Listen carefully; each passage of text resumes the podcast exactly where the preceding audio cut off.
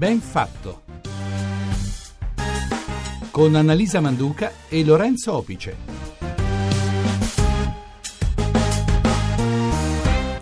Sono le 8.37, oggi è lunedì, il 18 di aprile, questa è la RAI, questa è Radio 1, buongiorno. Buongiorno, benvenuti a Ben Fatto, il programma che guarda i fatti in un modo diverso. Oggi parliamo di comprensione, la comprensione tra individui, la ricerca dell'empatia, che è una delle grandi aspirazioni quotidiane di ogni essere umano. Ed è estremamente facile, infatti, non comprendersi, interpretare un gesto, uno sguardo in modo sbagliato e allora è facile che gli stati d'animo mutino, si esasperino ed è fatta, ci si guarda in cagnesco molto facilmente. Uno studio di una università olandese avrebbe dimostrato che sarebbe il testosterone a ostacolare la capacità empatica. Insomma, le donne, avendo meno testosterone, riuscirebbero meglio di noi a cogliere in uno sguardo un universo di sentimenti. Ma è così? L'empatia, quella straordinaria capacità di comprendere cosa prova un'altra persona, di percepire gli stati mentali, i comportamenti degli altri, in tanti molti non saprebbero immaginare un mondo senza empatia, ma a molti invece sfugge questo modo e questa attenzione di sentire le emozioni degli altri come le proprie.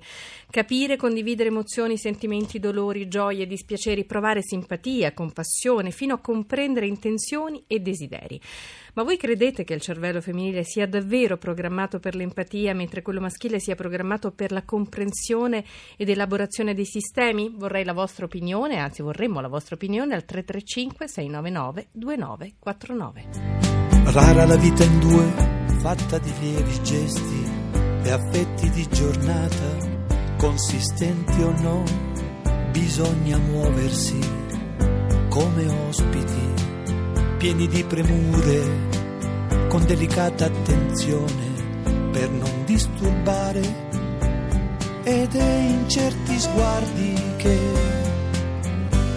si vede l'infinito.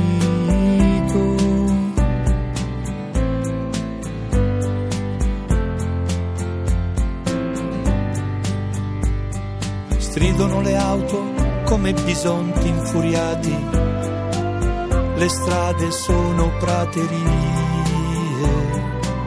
accanto a grattacieli assolati, come possiamo tenere nascosta la nostra intesa ed è in certi sguardi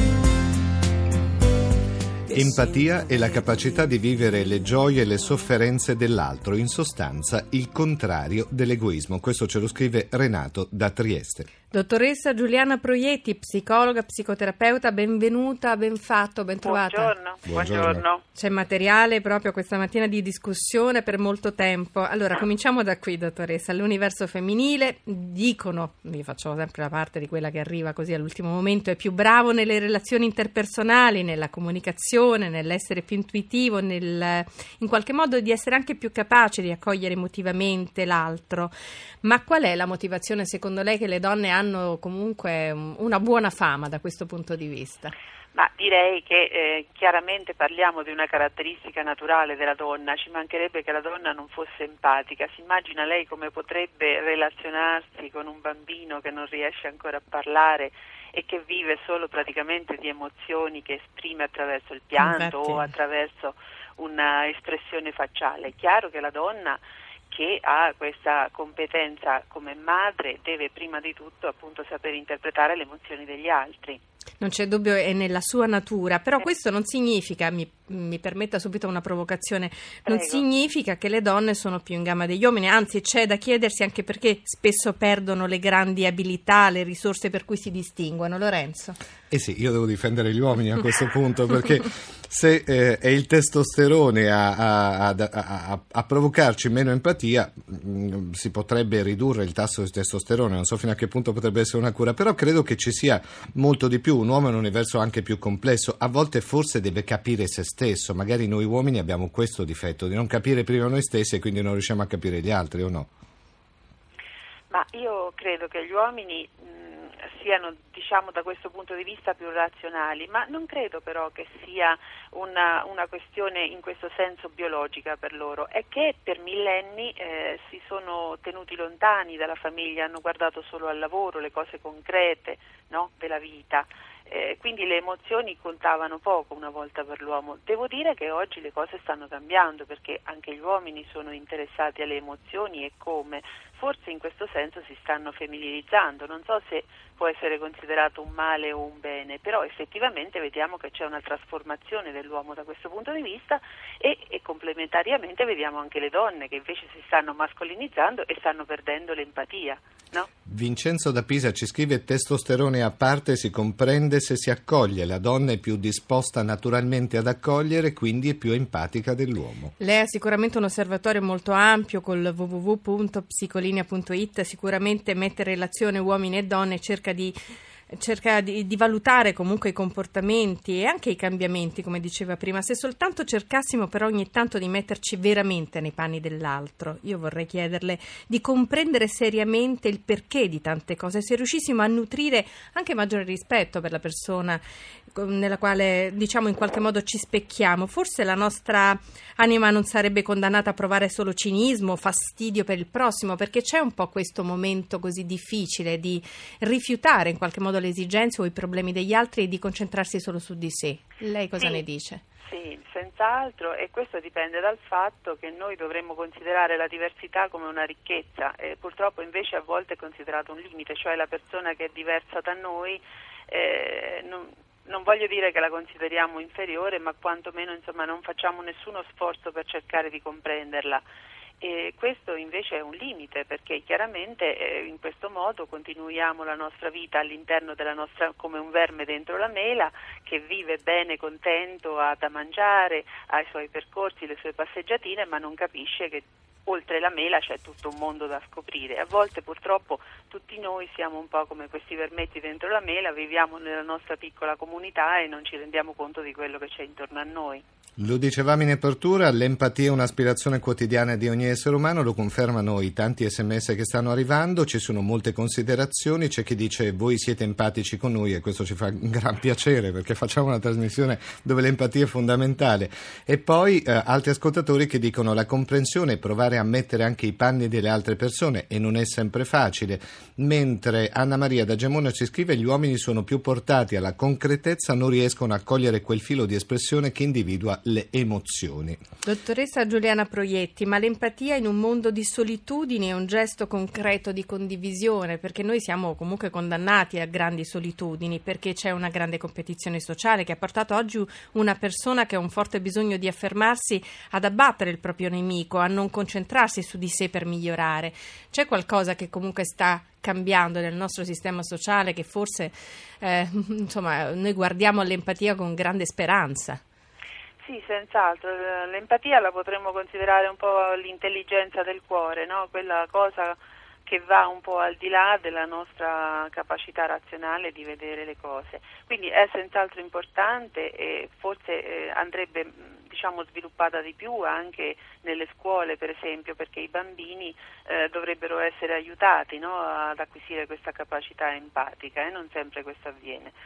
Eh, però direi che a volte in alcune situazioni della vita l'empatia non basta. Bisogna anche cercare insomma, di trovare delle soluzioni concrete perché immedesimarsi nei panni dell'altro va bene, però poi bisogna anche aiutare l'altro a trovare delle soluzioni. No?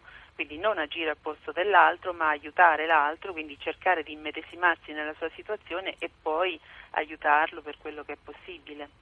L'empatia è il voler mettere il proprio modo di pensare da parte e imparare ad ascoltare gli altri. Questo ce lo scrive Gianluca da Varese, mentre Luigi ci chiede che differenza c'è tra empatia e simpatia. Le differenze sono tante, credo. Senta, dottoressa, a proposito dell'empatia come esperienza complessa, lei la, la, la valutava prima perché oltre alla scoperta dell'altro esiste proprio il riconoscimento dell'esistenza dell'altro come essere umano c'è anche la valutazione sull'indifferenza che genera disinteresse, distanza come difesa.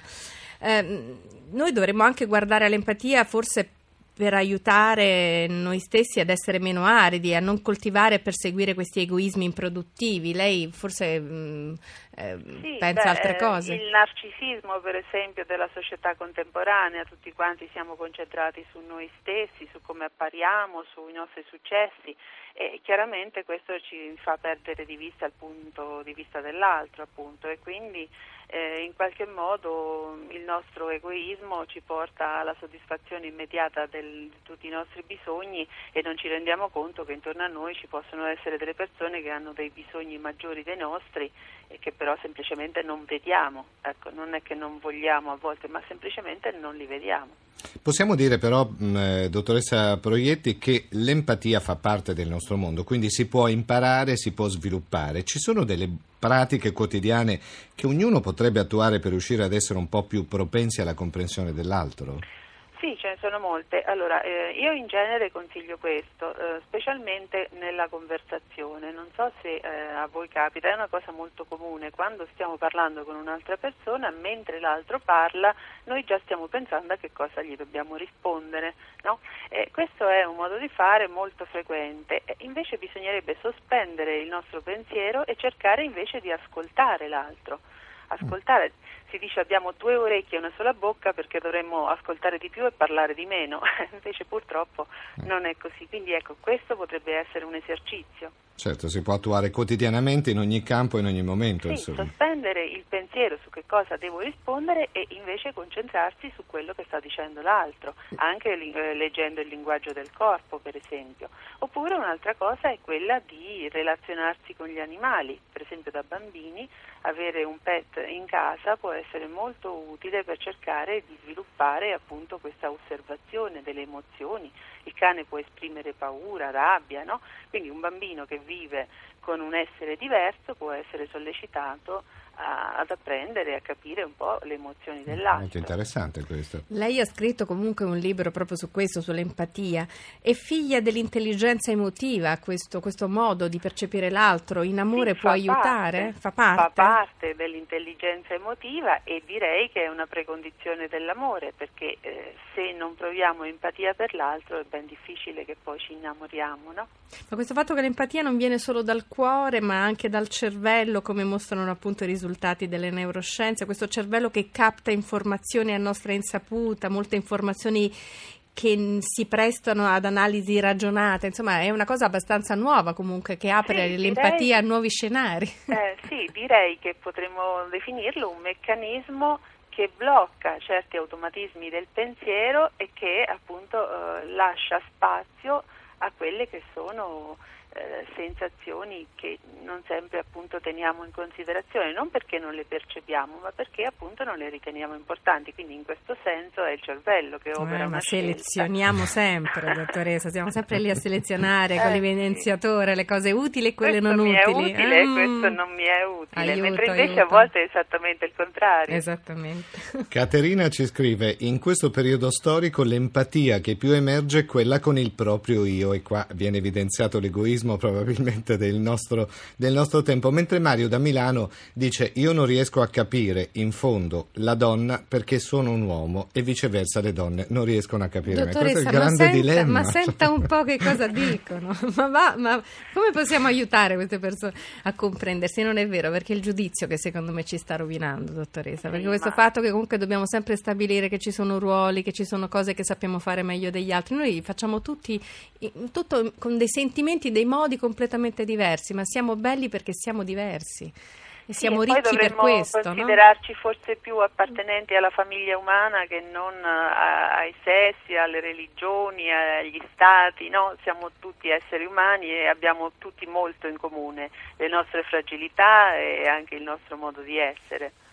Nelle nostre società, come diceva anche un nostro ascoltatore prima, lacerate proprio dai conflitti, lo stiamo vedendo, dalle divisioni, proprio dalla, anche dalla difficoltà di, di, di, comprendere le diversità, la scoperta dell'empatia potrebbe veramente portare solo cose buone, perché comunque è anche un augurio in qualche modo che dovremmo fare a noi stessi. Sì, perché come dicevo, prima di agire bisognerebbe comprendere e questo purtroppo a volte manca, quindi se noi riuscissimo a comprendere meglio, forse agiremo meglio.